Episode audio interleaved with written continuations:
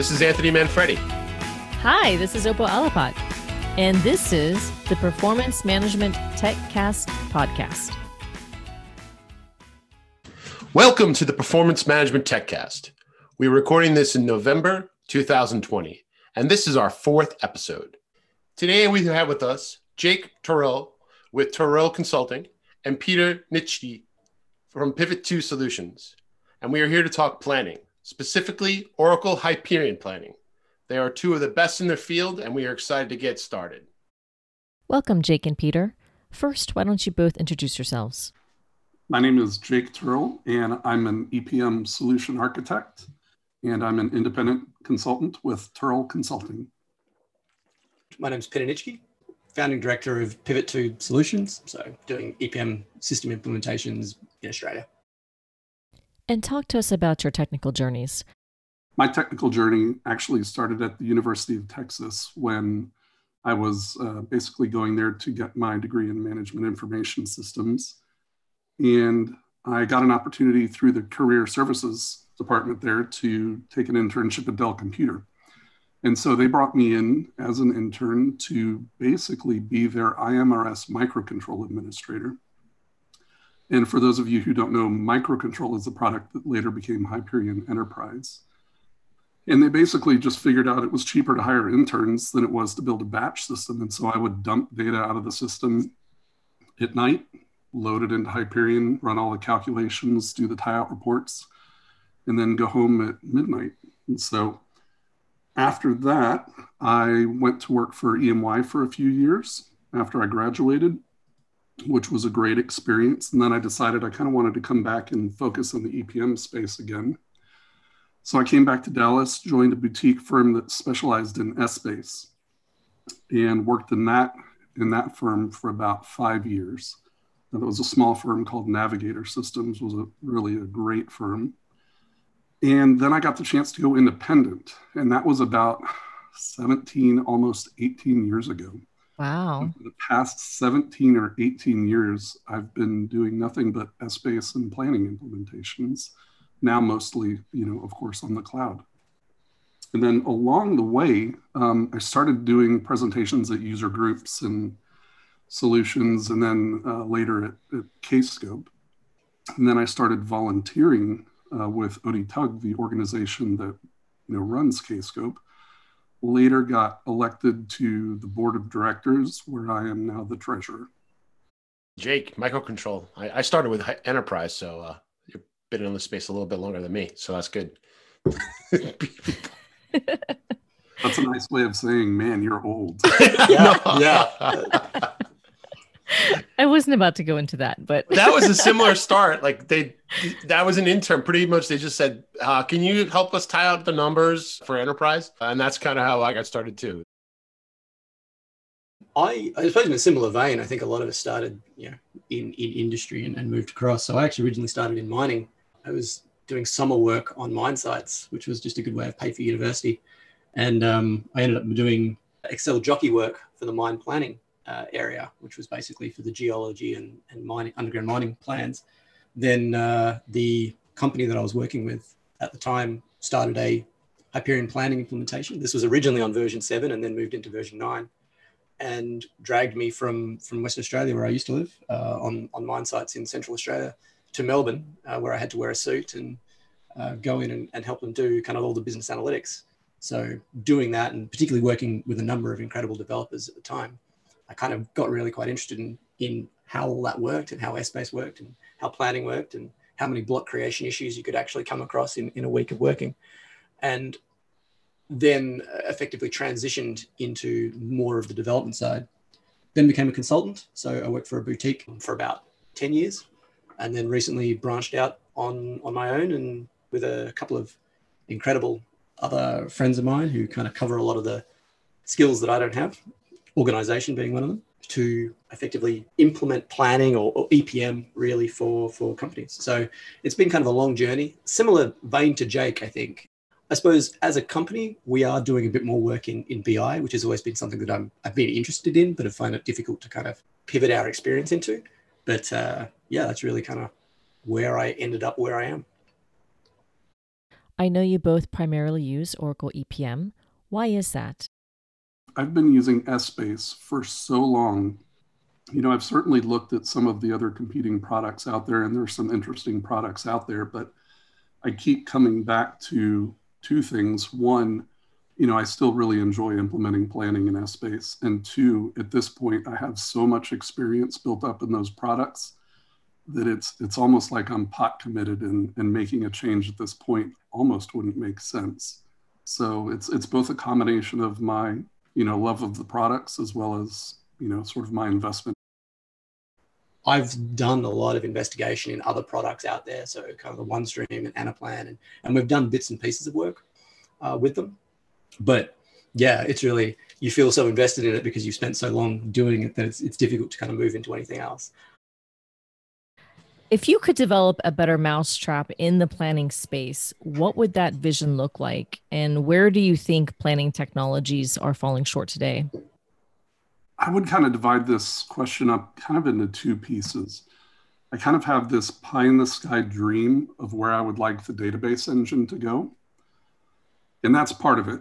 So I'll talk about that. But there's also kind of where the products are now and, and some of the shortcomings that I see there if we go to my pie in the sky dream, you know, we've seen how this database engine has evolved over time, right? We started with BSO, and then we realized we'd really like some of these calculations to work more on the fly and these aggregations. And so we went to ASO, and then we realized, man, there are parts of ASO and BSO that we'd like to work together, and we got hybrid. There's this one final frontier that we really haven't seen tackled, and that is the issue of adding metadata on the fly. Mm. And so sometimes you'll hear this referred to as like a restructureless database. That is, I think, the next big frontier for Essbase to be able to really change metadata on the fly without having to disrupt your users. So that's that's kind of my pie in the sky vision of where I'd like to see the product go. And, and I've done some crazy things at clients to sort of get around that fact that you've got to restructure the databases. I mean, I've had 30 different divisions, each with their own Essbase apps, partitioning up to other apps so that each could, division could, you know, do their own restructures whenever they wanted. So when they when they solve that, man, that's going to be that's going to be really huge. If we look back though to where the products are now, and kind of where I see some of sort of the shortcomings, I keep coming back to the frameworks. And so for those of you that don't know, you know, a lot of clients go out there and they build custom solutions, but we also have frameworks for things like our consolidations or for workforce planning or for capex and projects, et cetera. Those frameworks have kind of evolved over time. And back in the on-prem days, they were they were kind of what I would refer to as a suggestion, right? They were a set of forms and calculations that you could then take and modify. What they are today is really different and that is it's almost like you're presented with a series of toggles when you first enable these products. And you tell it well i want to plan at the employee level but i also want to plan at the job level. I want these types of benefits. I want all of these features and you toggle them on and off. And at the end it basically spits out an application. The challenge with that approach is that to build that sort of flexibility into a product requires an extremely complex and sophisticated product. And so I'm of the mind that I kind of prefer the old approach where give us a starting point and make it easy to customize. One of the challenges that we see today with the frameworks is that when you want to kind of color outside the lines and when you want to do your own customizations, it can be very difficult and you get into a situation sometimes as an implementer where you know you're customizing this framework when it may have even been faster and better for you just to build something custom from the beginning. So some of that comes down to how these frameworks are sold. Some of it comes down to my preference as someone who builds kind of custom applications. And it, it's just one of these areas where I think customers have to take a long, hard look at these products and say, do I want a custom tailored suit? Or do I want something off the rack that I'm later going to modify? What you really want to avoid is getting into a situation where you might have been better off going custom from the beginning. I think your point is is excellent. From my experience in working with the modules a lot, I think on implementers need to go in with a different mindset. It is like you said, is it worth doing custom or is it worth using the modules? What I try to show the client is I'm not saying to them, what is your planning process? I say, well, you bought workforce planning. Let's show you what the process is in workforce planning. And then you tell me what doesn't work. I've been successful with that approach. Now, I'm not sure it always works. Sometimes clients may say to me, we wanted this enhancement later on. If I go with that approach, I usually wind up keeping most of the out of the box technology and then just enhancing it slightly. That's just a slightly different approach that I've been taking. And it's hard because it's a very personal process and they don't want to change. We have to get them used to when we're trying to do this implementation. Yeah, I think I think you're absolutely correct.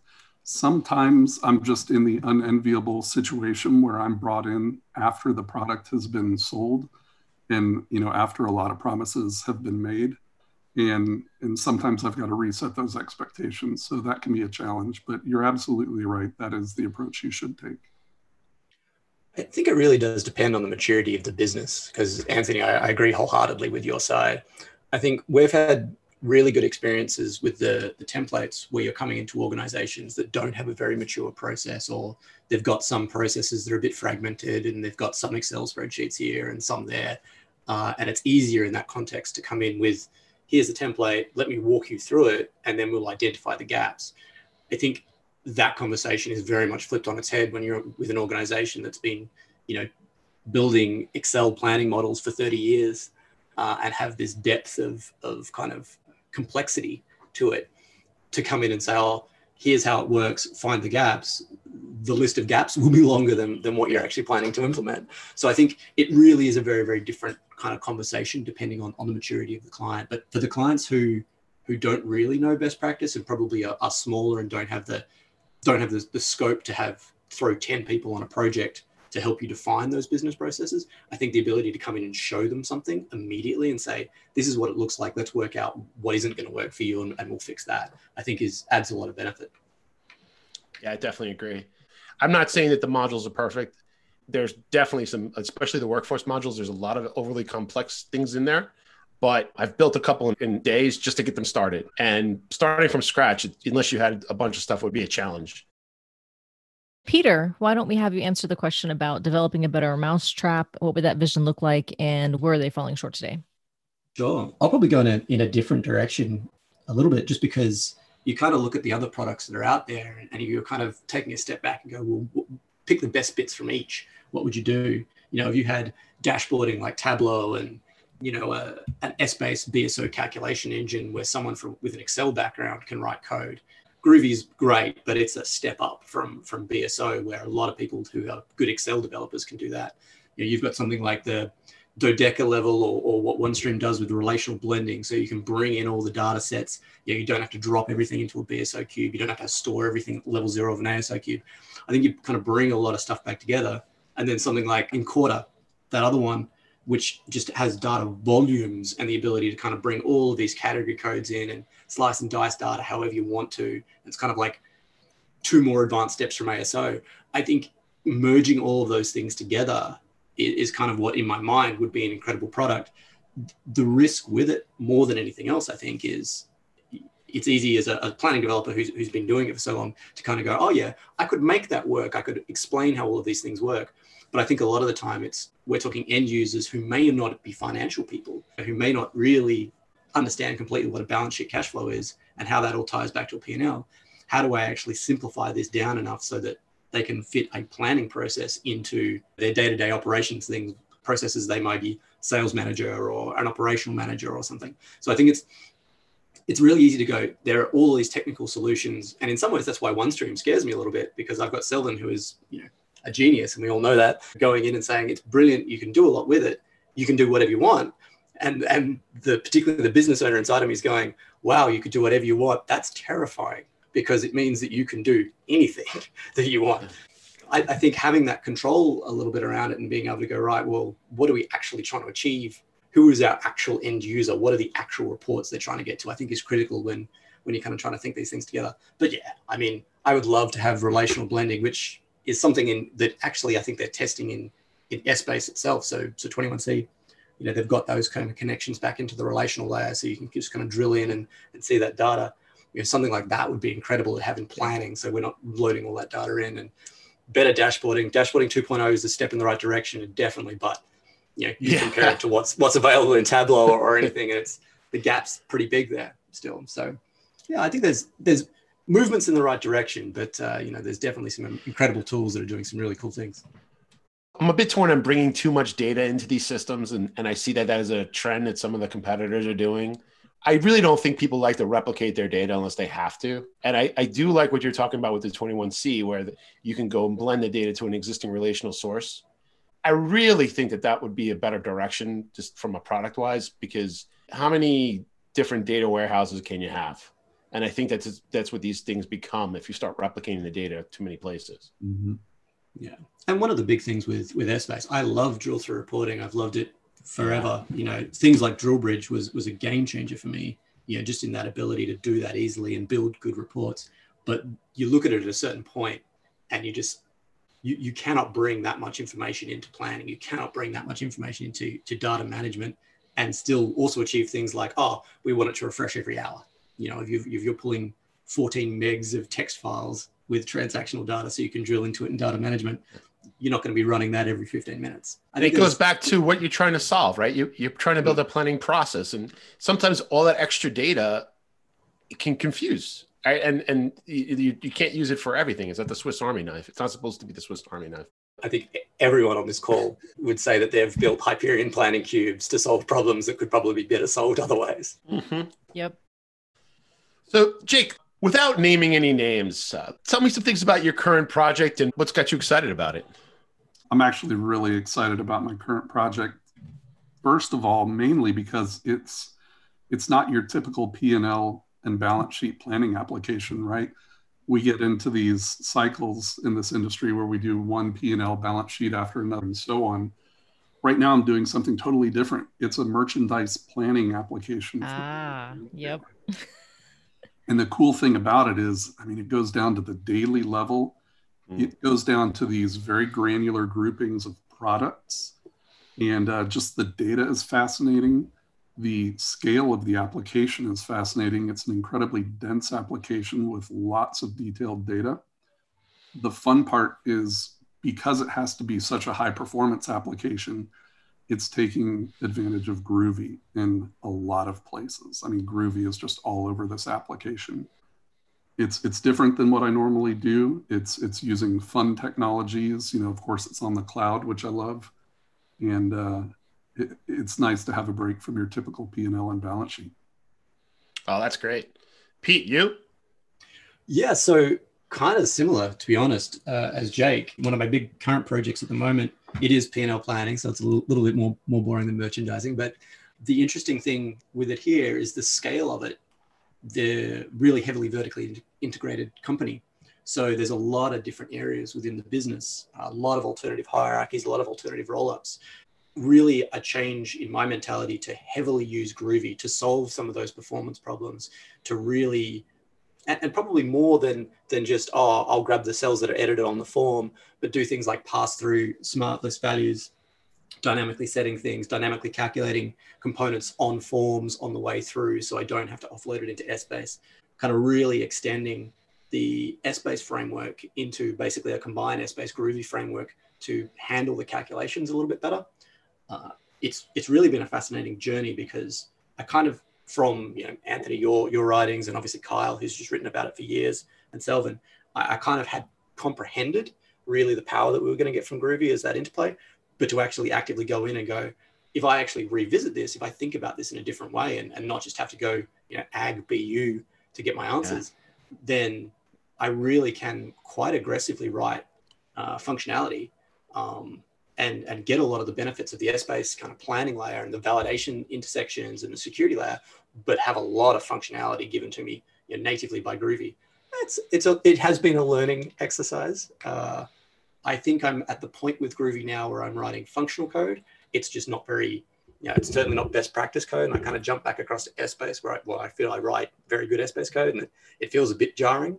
But yeah, I can certainly see that all the benefits that you can get out of it It's it's a great addition to the suite.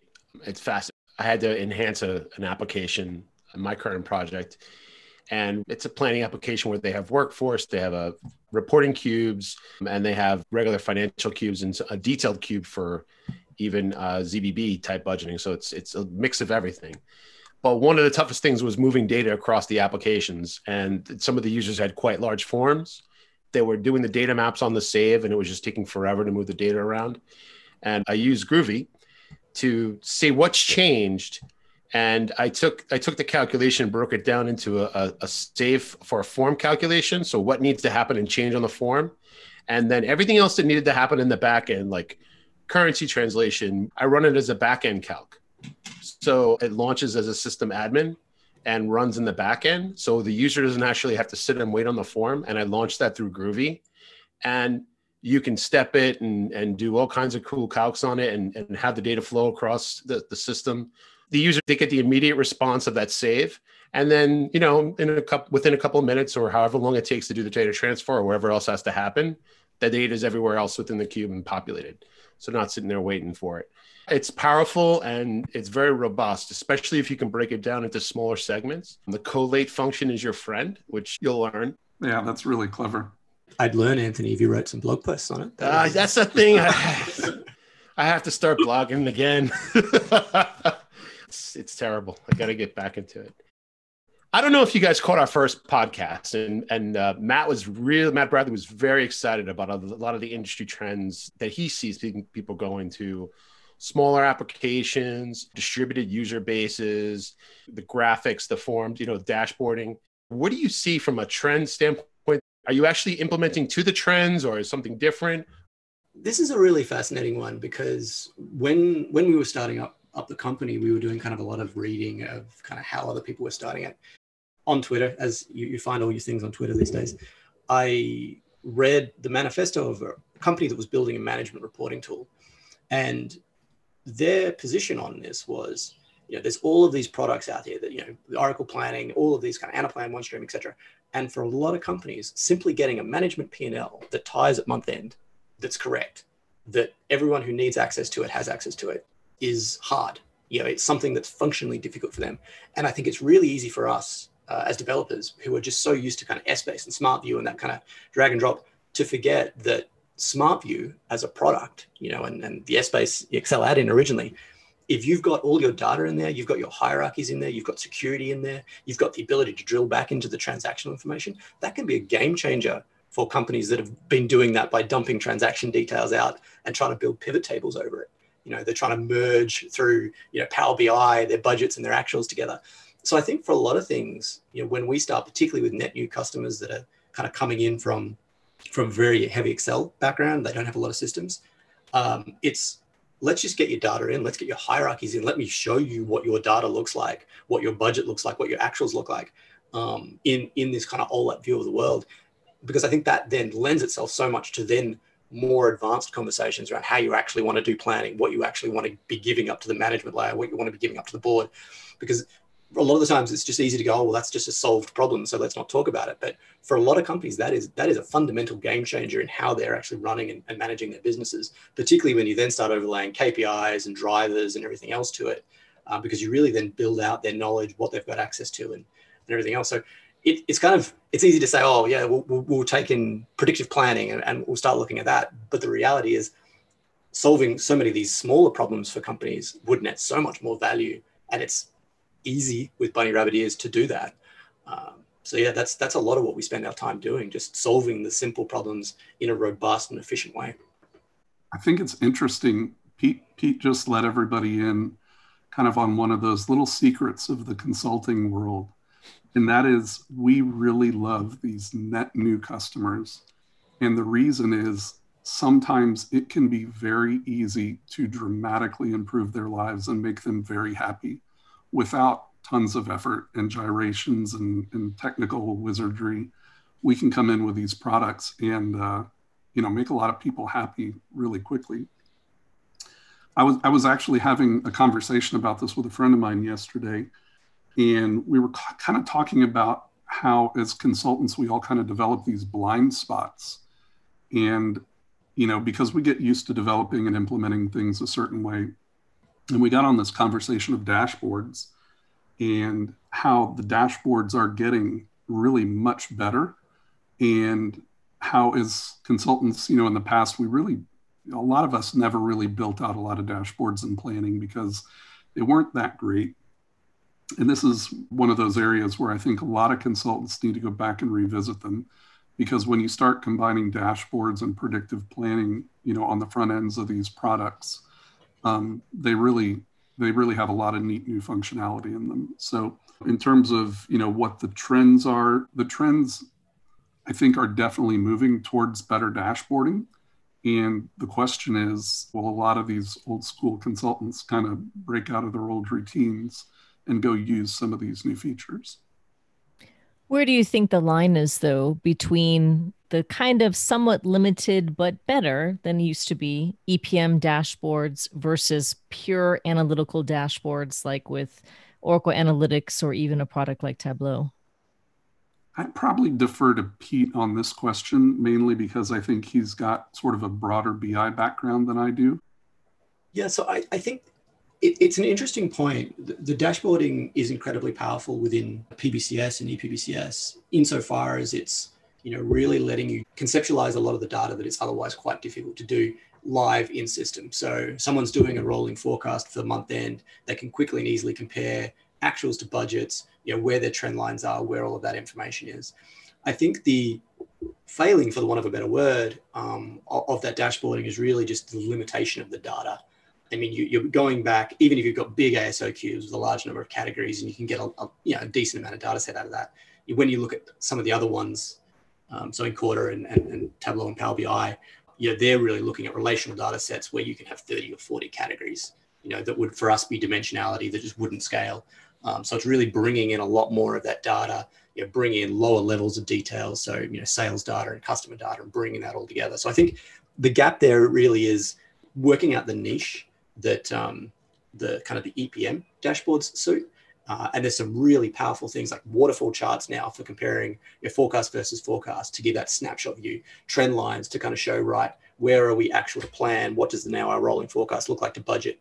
You know, that kind of information I think is incredibly powerful, but I think it will never be uh, that other product. Well, I mean, they get relational blending sorted maybe, but, you know, it will never be that kind of full fledged BI product because there are other things that are doing it off relational data sets, off everything else that just have more data available to them. And it's just giving a more comprehensive view of the world. Jake, when you're going back to what you said as far as consultants thinking about it, I think a lot of times what happens is we're not focused on the presentation layer or how those dashboards are going to interact with the with the actual planning process. And we come to it too late. What do you guys think about that? I think that's part and parcel of kind of challenging and, and, exploring our own blind spots with the product, right? Yeah. You know, we all get good at certain things and we all get used to implementing certain things, but you know, you need to step out of those comfort zones and, and look at some of the other areas of the product and then design with those features in mind from the beginning. Yeah, I, I think definitely one of the most powerful things you can do as a kind of an EPM implementer, particularly a planning implementer, is take a step back and not immediately jump into the spreadsheets and the balance sheet model and the, the driver models and everything else, but take a step back and go, right, what's the outcome? What's the management report deck look like? What's the board pack look like? A lot of the times you can build a lot of detail into the model and then realize that actually it's so summarized at the, you know, when we're actually hitting the board level, when we're hitting the management report packs that maybe we didn't need to plan all the way down to natural accounts and have six and a half thousand natural accounts that we're planning into. Maybe we could have rolled that up and made everyone's lives a lot easier and a lot more kind of valuable. I mean, we could have a whole discussion about how to get clients to agree on the right level of detail to plan at. Um, yeah. yeah. I agree. I, th- I think there would be a lot more drinking if we had to have that conversation. yeah, yeah, that would be that would be a fun talk. Let's skip into some like war stories, because I, I I'm always fascinated by that let's talk about some of the things that you guys have implemented that you're really uh, proud about and like to uh, show off. So uh, somehow I have kind of developed this specialization within construction firms. And I've really enjoyed working in construction firms. You know, they kind of have their own unique set of challenges, their own unique accounting requirements. And Oh, one of the cool things that I've been doing lately is we will actually do all of our revenue recognition within our consolidation or planning products and then take that and pump it back to the ledger systems in the form of journal entries. So I think it's, I, I've always thought it was really cool that we were actually doing revenue recognition in the planning applications It's fascinating. and then That's, feeding that data back. Pete, what about you? Well, for me, I've actually developed a bit of a strange specialty into higher education, which is kind of a strange one to go into, but has a really interesting set of challenges. So, one of kind of my key areas is actually not the financial side of it, but student enrollments. So, planning uh, effectively student intake, the distribution into the course frameworks, you know, how many students are going to do these courses, if they're doing these courses, which units are they taking, therefore what what majors are going to be built out, what that looks like over over over time. So what the intake positions are and uh, what the recovery rates are and the re-enrollment rates over years. So kind of built large number in Australia of these models where really trying to drive off individual students and, and trying to track individual student kind of from when they enroll all the way through potentially graduation to a kind of a higher level, so masters or honors, and then moving on from there. So it, it's interesting because it challenges the application a little bit. I mean, you, you obviously can't use any of the financial logic. You- You're kind of writing a lot of trend logic yourself. So a lot of kind of data science work goes into how to build trending methods to to track uh, student behavior over time, and building things like organic growth models because that's what fits the best with with how this kind of data kind of all pans through. So and then obviously because it's you know individual students, you know a lot of the time you're looking at universities who might have 10,000 units and 5,000 you know teaching faculties because it's down to the, effectively the individual kind of teacher layer. And then all of these other kind of governmental reporting kind of dimensions. So a lot of the time it's it's building blended models that kind of couple aso information hybrid cubes relational data bringing it all together and, and trying to model it that way. So really really fascinating and a nice kind of jump off from as jake mentioned earlier I, another p&l and balance sheet model. Wow, those are two very different examples, but uh, very fascinating stuff. So, this podcast episode is going to be the last one of 2020. So, I kind of wanted to wrap it up with reflecting on what's been released in Oracle EPM this year, specifically in planning. What do you think was the best feature or function that was released this year? And what do you hope to see next year? I'd, love to say Dashboards 2.0 because obviously I, I did some work uh, with with the the Oracle guys on the beta program to kind of help refine that, and and I, I really think it's a step forward. I think it's a massive step up in what we can actively do and how we can actively present data. So for me, I think I will be focusing on that next year with all of our kind of existing clients to kind of take their original dashboards, which they're fine, but they're not exactly you know world class, and really move them into that but for me, the thing that I'm most excited about that I haven't had a chance to play with yet is actually a lot of the Groovy functionality into ASO. So really exposing kind of the ASO logic right back out to Groovy, which fundamentally for some things is going to let us build uh, ASO um, applications directly under planning, uh, where you get a lot of the functionality kind of driven straight out of it, a lot of kind of iterative kind of calculations that can be built directly off uh, Groovy rules running ASO, and then you've got the scale of ASO just sitting in the background, aggregating everything on the fly. So I'm super excited about that. I've got one client who I need to, to look at in the early next year, and, and I think you know, I'm just trying to frantically read up on it as much as possible, but super excited. Jake, what about you? So I'm- I'm not 100% sure that this feature was released this year. If it wasn't this year, it was very close to this year.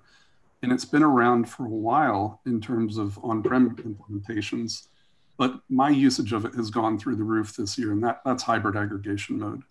Hybrid aggregation mode this year has made applications that I could not have delivered in the past possible. And so just the ability to aggregate that data on the fly, to define specifically where I want to calculate in batch and where I want it to calculate in memory. It's just gotten better and better on the cloud. I did a very complex workforce planning application, a custom workforce planning application that it just would have drugged to its knees if we'd had to, you know, store all of those upper member, upper level blocks. So that was really exciting getting to work with that more. The thing that I'm really looking forward to I, I tend to do a lot of work with security lately and you know obviously i've I've integrated valid intersections into that skill set. The problem with valid intersections has always been the fact that it affects where you can write data, but valid intersections don't restrict where you can read data. And so, one of the things that I'm looking forward to, and I understand, I, I believe it's been through beta already, but cell level security, where we can get very, very specific in terms of how we restrict read access. That's something that I'm really looking forward to. Yeah, I think it's going to be very interesting to see how that gets rolled out. I, I am not sure if there's been a beta on that. Um, yeah, I actually yeah, I, I tested said it. there was. I was lucky I got to test it. Rinaldi had me uh, do some work on it. It's very similar to validation valid intersections. Mm-hmm. It's pretty powerful. So you define like a different a new valid intersection row.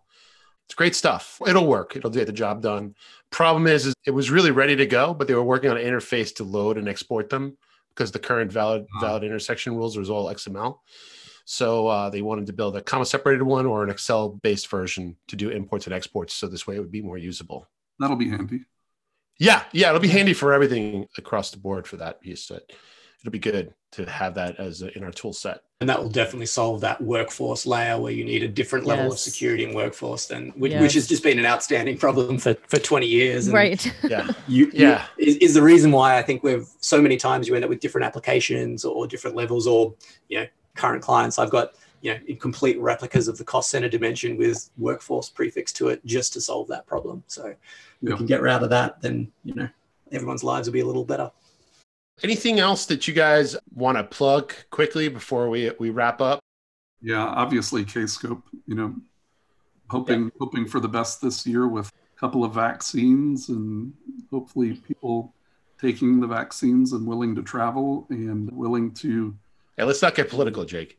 yeah, I don't know if that's political. I'm just teasing. Not. I'm teasing. Opal knows I love to get political. so yeah, I'm just hoping that people are willing to show up to what what has the potential to be a really amazing conference. And I think also Kscope uh, with or ODTUG with the Learn from Home series this year, and, and then Ozorg did a did a similar thing here down in Australia. So that was Ahmed Hafiz, uh, one of our good friends, is has been doing a lot of work to try to push the EPM side of that. So I think it's it's really been an interesting kind of dynamic, and I think there is something to be said for for online conferences and accessibility. Yeah, Pete, and I'm, I'm actually really glad you brought that up. If you're getting the current ODTUG emails, you may have noticed an announcement recently where if you purchase an in-person conference ticket, it will grant you access to a certain number of tickets for virtual conferences later in the year. And so that's one of the things we're working on is we realize not everybody can travel to these conferences. Yeah, that would be great. I really had a great time with this discussion.